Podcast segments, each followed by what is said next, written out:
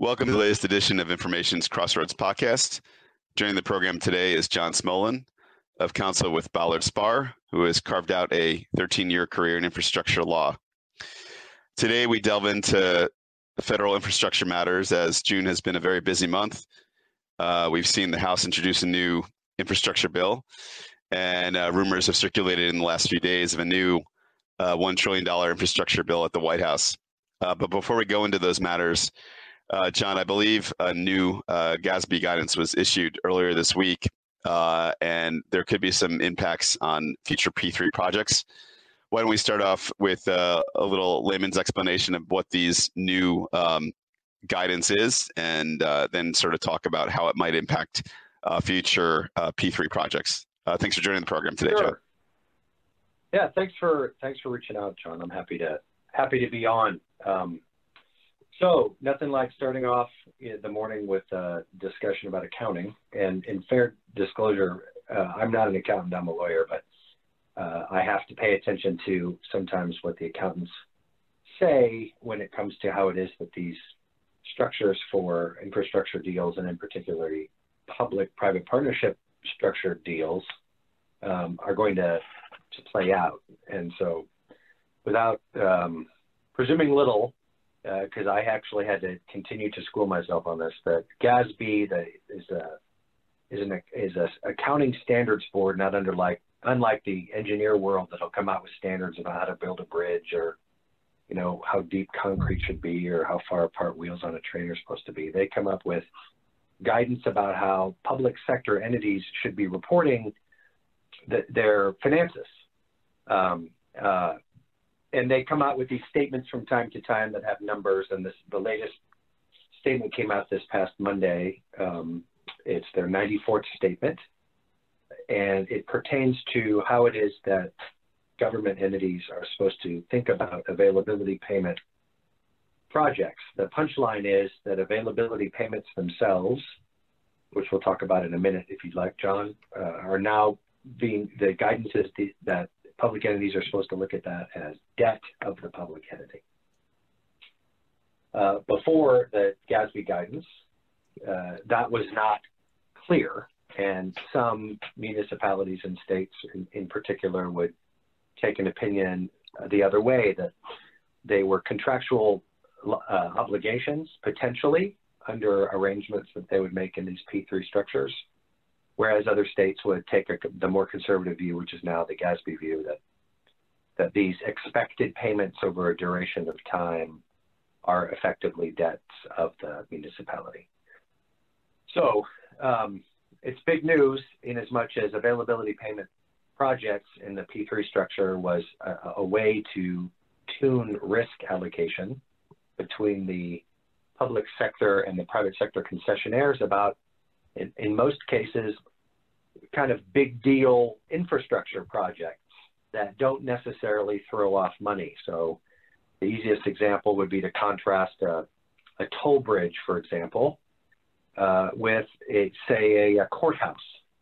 And in, uh, in the first case, there is an expectation that people who are using the toll bridge are going to be paying a toll, and that stream of tolls becomes a source of money that could be borrowed against or used or otherwise with respect to the bridge. In a classic project finance, the, the tolls would go into a pot. The pot would pay for the, the bridge maintenance or pay for the person who takes your tolls or whatnot. And enterprising uh, bridge builders would say, we project that this many cars will go over this toll bridge over a period of time, and the net present value of all of that money over time today is X, and they go to a bank and borrow X, and then they use that money to build the bridge. Contrast that with a with a courthouse, for example. In a courthouse, you don't pay money to go into a courthouse. At least you don't pay money to go to the courthouse. You might pay for your lawyers and and whatnot, but uh, that's for another day. but the courthouse, um, it's the same principle. There's this idea that we need a courthouse now. The the the county doesn't have the money to build it now but uh, they could either bond for it, ask for it, or they could turn to the private sector under an arrangement that says, uh, we'll enter into a deal where you will essentially come forward and design and build this thing. And furthermore, you're going to be operating it and maintaining it over a period of time, which should influence how it is that you design and build it, because if you're responsible for keeping it up, then so be it.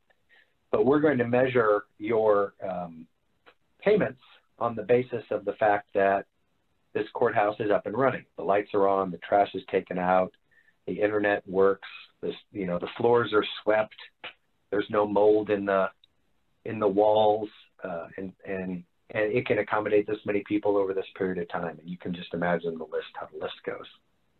Now, in an availability payment structure, the notion of you are going to be paid on the basis of the the payment, the performance, I should say, of this courthouse is a little strange, but the idea is that you roll up all of these these performance metrics that the lights are on, that the trash is out, that the courthouse is, uh, you know, the parking lot is clean and well lit and whatnot. And if all of those are the case, then I'll give you X dollars. That means that it is fully available. X dollars traces to full availability. But if any one or a number of those things fall short, then the number goes down.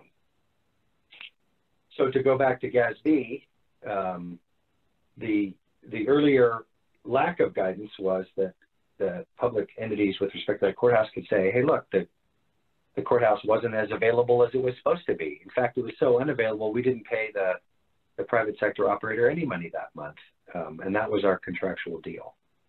Or the next month, they got their act together and we give them all of the money that we had agreed would be the maximum amount, even though they may have spent more to do it. And so those fluctuations in payments, sometimes the financial types call them lumpy payments, were just that. They were payments. And a good CFO would spend time budgeting for that over a year and anticipating the worst, but at some point might find that they didn't have to make all those payments. And then you just figured out what it looked like at the end of the year. Well, now GASB has called those payments, however big or however small, debt. And that the, the from an accounting perspective, the public entity needs to look at the payments that they're making as effectively uh, installment payments for the purchase of the courthouse. So we um, have uh, noted in, in our some previous stories that there actually is going to be an expected rise uh, in availability payment um, uh, projects as a result of COVID uh, or expected rise uh, because you know at a certain point you know there's an expectation or speculation out in the market uh, for the need for, you know, obviously further privatization of projects uh, and how the sector is going to pay for it and what's going to be the appetite for demand risk projects when obviously the short and medium term projections for things like toll roads is not expected to be very good. Um, and so, you know, the alternate, you know, is getting things done uh, privatize, for instance, um, water utilities or, or, modernizing that kind of thing. Um, and what we've seen transparently, you know, regardless of speculation, has obviously been university energy projects, uh, where we've heard places like, um, I think the University of Maryland, for instance, is looking at an availability payment type structure uh, to pay for their modernization. So there's plenty in, in other words to make a long story short there's plenty of projects out there uh, that are that could be affected by um, any kind of ruling on availability payments. So uh, having said that john smolin why does it matter? Um, for the reasons you stated from a market perspective the notion of passing on the user fee risk to a private sector back to the toll roads is not working. Let's look at transit for example you pay two dollars to ride, you know, a, a, a streetcar or a, a transit line, and then Uncle Sam comes out and says, "COVID, scary, stay six feet apart." Well, the projections on ridership for that transit thing uh, anticipated uh, a certain volume of people and a density of people on the train. In fact, the, the whole point of transit is that it is able to move more people with less geography. Um, density is if not the name of the game, it is certainly a big part of the game. And so uh, you're right. So if somebody was was planning on an infrastructure solution where the expectation was that this this uh, farebox type uh, infrastructure financing idea was going to work, that's come that's not going to work. But we still have the problem in the case of transit of moving people from point A to point B. So yes, increased demand for availability payments, and then GASB comes out and says, "Oh, by the way, availability payments are are debt." That means, from an accounting perspective, that if you have made promises, you, the public sector, have made promises in uh, other contracts that potentially were financed. Say you borrowed some bond money to build a, you know, I don't know, playground. And then one of the covenants that you make in the transaction with the bonds is that your debt to your revenue ratios would not exceed a certain number. Well, now all of a sudden you have a bunch of things going in the debt, which means the calculation for your debt service, in this case, coverage ratio would be the, the accounting term, is, is different than anticipated. Your knee jerk reaction is going to be, well, I can't do availability payment deals until I get a handle on whether or not I'm already violating these covenants under my existing deals, which cover a number of things. I mean, municipalities, not unlike businesses, are doing a whole lot of things at once. So uh, the job of the financial folks is to keep track of those things so that they don't find themselves in default or, or, or even, perhaps even worse, find themselves with worse credit ratings because they can't keep track of where they are relative to their other debt type commitments. But the other more egregious issue is if there are statutory impositions on these municipalities or these other, or, or the states themselves for that matter, about how much debt they can carry. And I think um, the the point is that there's going to be a lull while people figure out which way is up. But more importantly, there's going to be a sense that they can't do much more because they have to balance their their availability payment type infrastructure approaches against all the other commitments that the municipality or the state is trying to undertake.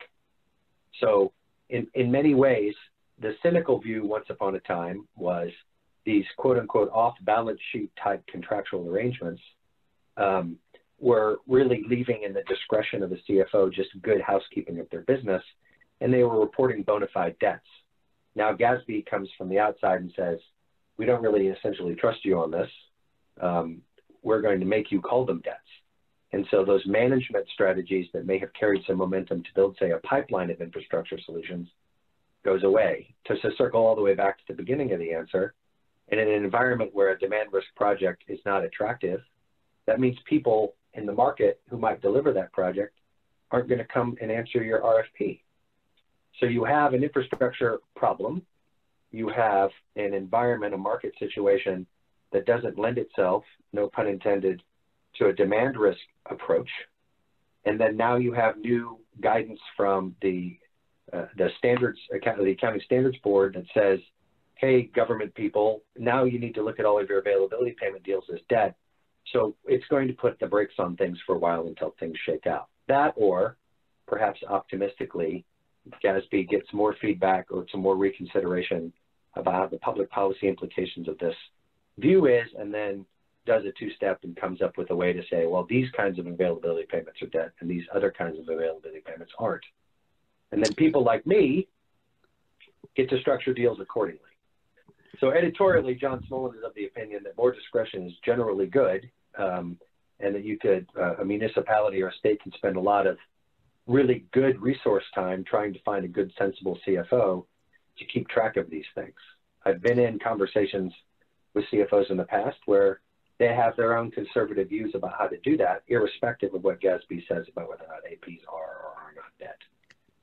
Or and there's that an or, John. Uh, there's an or there. What what if there's a federal infrastructure bill? Um, and this is where we transition to the second part of our discussion. Um, obviously, uh, the House introduced their um, bill on uh, June 3rd, um, the Surface Transportation Projects over a five-year period. It's been marked up. Uh, and then there was uh, rumors circulating this week that um, there was going to be a $1 trillion uh, federal infrastructure plan coming from the White House. Um, so you know, get, just getting to not getting to the nitty gritty of, of when when anything is going to get approved because I think we've been down this road way too many times. I, would like to just get your view on um, whether anything that's circulated out of these uh, two bills, one at the House, one at the Senate, or some things that are being contemplated by another White House bill. If, if any of this is um, anything is pragmatic to you in terms of just solving the, the funding gap that's out there uh, for U.S. infrastructure, just to take it to a broader level, and then we'll get into to more specifics after that. Sure. Uh, to the very direct question, is there anything pragmatic in this? And I think the answer is yes. I think just like anything else, um, there are people that are a whole lot closer to this uh, on a day-to-day basis with their offices, you know, right next to Capitol Hill and on first name bases with all of these members of Congress and senators and so forth. I'm not that guy, but I am a guy watching, and I'm a guy who knows the people who are talking to those people. And I also feel like I know that everybody knows that the views of the practitioners and the participants really are going to be the tails that wag the dog, with some of the stuff on the periphery being the things that everybody pays attention to in the press. So the direct question to you is yes, I think there are some pragmatic aspects that actually cross um, the bills in terms of what they want to see encouraged as a public policy matter and what they think are good, meaningful returns on the investment of the government, however big or however small. Excellent, thank you. Um, so one of the things that was introduced was the uh, vehicles mile travel pilots um, that was contemplated. It would the House bill would double the funding for this program. Uh, essentially, it, it, tracks vehicle miles traveled and um, you know levies a tax based on that number.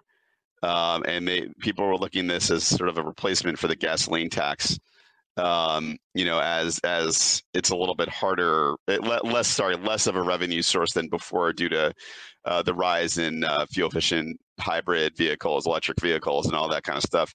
Uh, what what's your uh, thoughts on this particular program? My view on vehicle miles traveled is that I think that if there's a vector, the vector is pointing generally in the direction of this where we're going, if only for the pragmatic problem of the demise ultimately of the essentially the project financing strategy for the original interstate highway system. So the, the, the crash course is, as you kind of alluded to, once upon a time, there was a big number that was a gas tax attached to a small number, which was the, the gallon of the price of a gallon of gas in cars that got 10 miles a gallon. And we've advanced now to the point where that number, the federal number, is effectively the same since I think it's 93. The price of gas has gone up. Uh, and accordingly, the, the ability of cars to, uh, to be gas efficient uh, for federal and just for market reasons has gone up drastically. The numbers go down. There's no money. That was the strategy. There has to be a new strategy. And the one that's the most viable is the, is the vehicle miles traveled. There's, uh, I, you'll hear it in other contexts called the mileage-based user fees. And I think this is an example of what we're going to see when we look at these bills, where in many ways, different words have considerable overlap, and one party, frankly, says one thing and another party says another.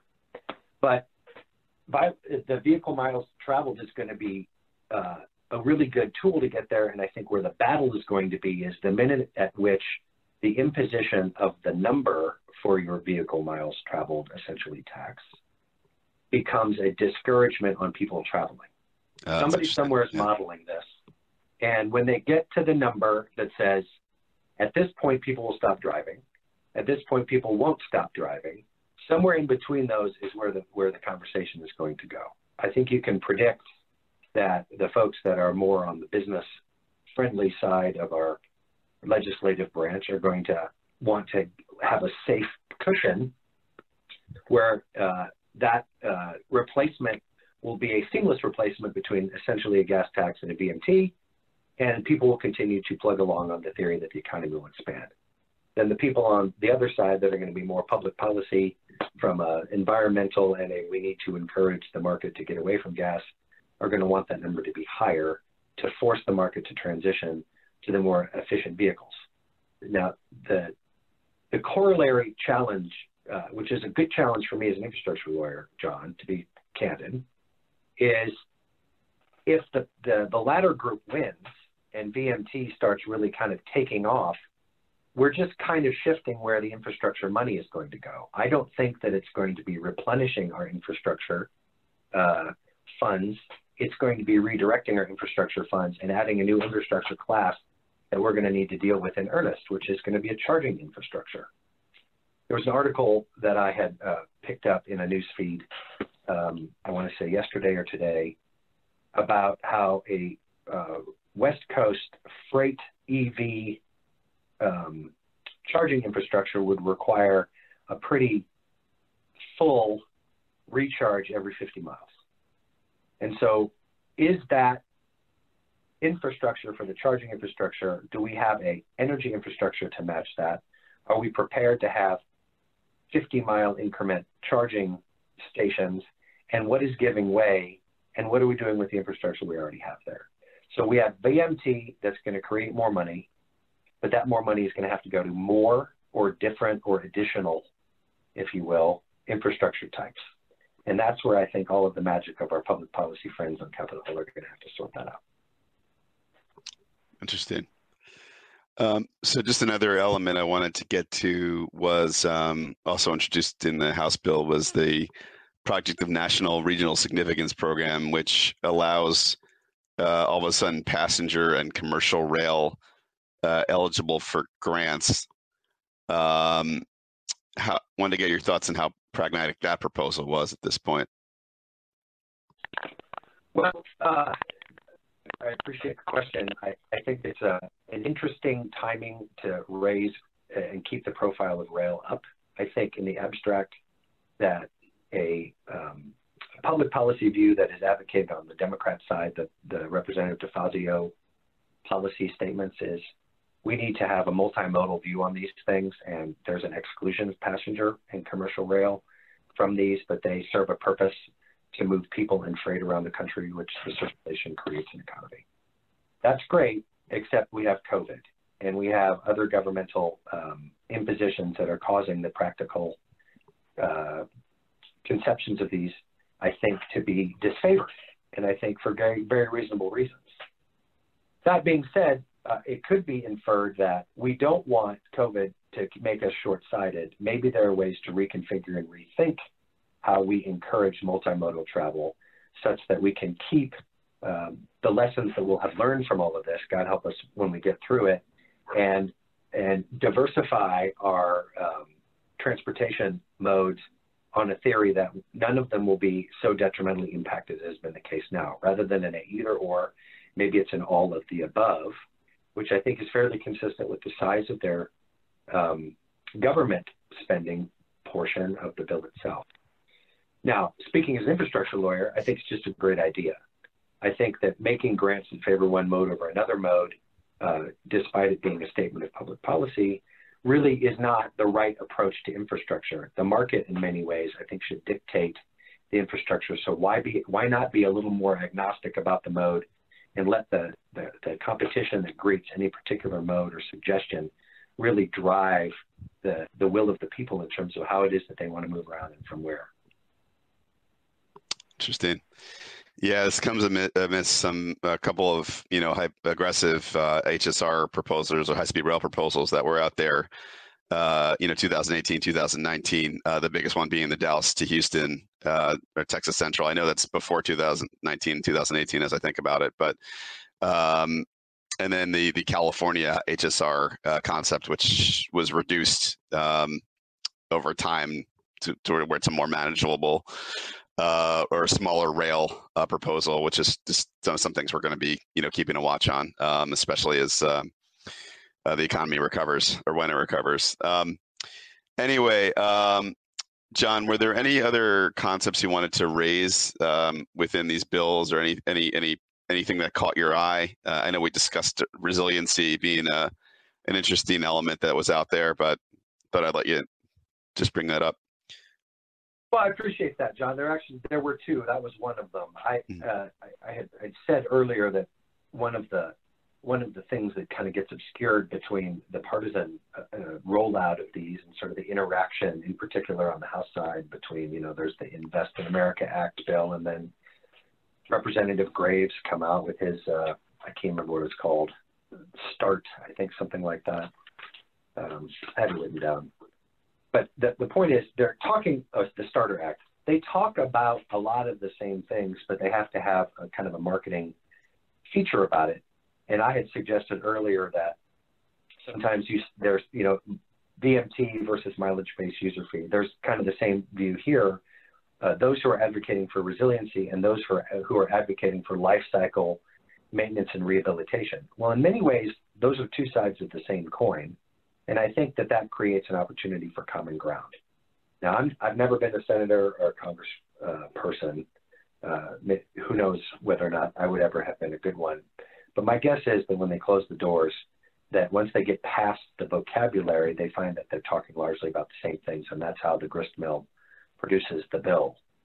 And in the case of a focus on resiliency, that is a anticipatory and preparatory way to reduce the need in the out years in the uh, when when you're not entirely sure what sort of funding you're going to have that there's going to need to be a sudden influx of a lot of money to repair something and and furthermore it's also another the connotation is the protection of the asset that you're investing in the here and now so I, I don't think either party is going to have objections with that. It just appears that the Republican side, and particularly in President Trump's, uh, I, I guess, proposal, is that this notion of devoting towards fixing our existing infrastructure is in many ways we should have been resilient before. And the and that's there's nothing wrong with that. So do you put the dollar one on fixing what you have or dollar one on you know putting a wall around what you have and then put, deciding to fix it later? Those are details. Those aren't philosophical issues. The second thing that I, I that struck me about this is i think it's fundamentally and this should be no surprise, it's fundamentally about where the money comes from and when. Uh, the, the president's view, uh, as far as I can tell, is that an infrastructure stimulus should largely be generated from the investment by the private sector. And that is great. I'm in public private partnerships a lot with my practice. And so the, the, principle there is, is in a relationship between the public and the private sector and an investment opportunity for the private sector, but with a expectation of a return. And the return on the investment, to our earlier point, can either come some or all from the demand, um, the, the, the actual utilization of the asset, but more often than not, based upon the size and the complexity of these things, it's going to be coming from from the government. So, so an investment uh, under President Trump's proposal is private sector investment, and that's great for early money, but there's still the prospect and the need, and frankly, the, it's appropriate for a longer term return on the investment in exchange for the delivery of that. That's government money.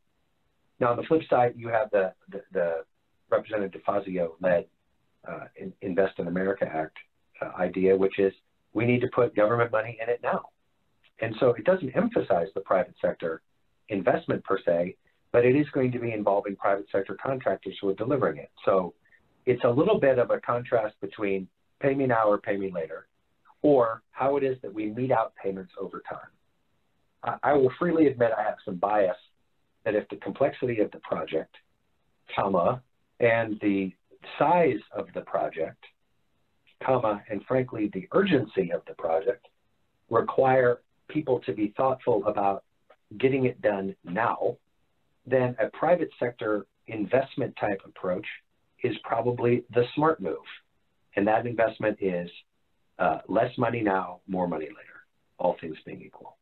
If there's more work a day, transform our infrastructure approach, then the government has a bit more of a luxury of being able to just pay for it as it goes. So that that seems to me to be lost in all of this is is it private money or is it public money? It's all public money. It's just how much public money and when is it public money, which leads to the age old, forever, always been the problem, always the issue. What are the pay fors under these situations? I, am thinking of the last time uh, we were talking about Democrats and Republicans sitting in the same room. We were talking about, you know, the was it 1.5 trillion dollar 2008 or 2018 meeting 18, with, yeah. uh, yeah, and they all got, went in the White House and they came out and said, we came up with a number, but we couldn't figure out how to pay for it. So it's the same. It's the same thing here.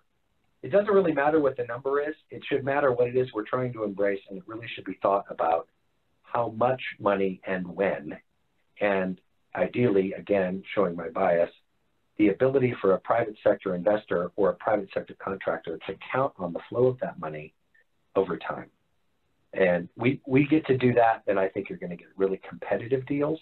Probably the borrowing costs will go down because the risk premiums will go down, and we'll scoop out of this issue.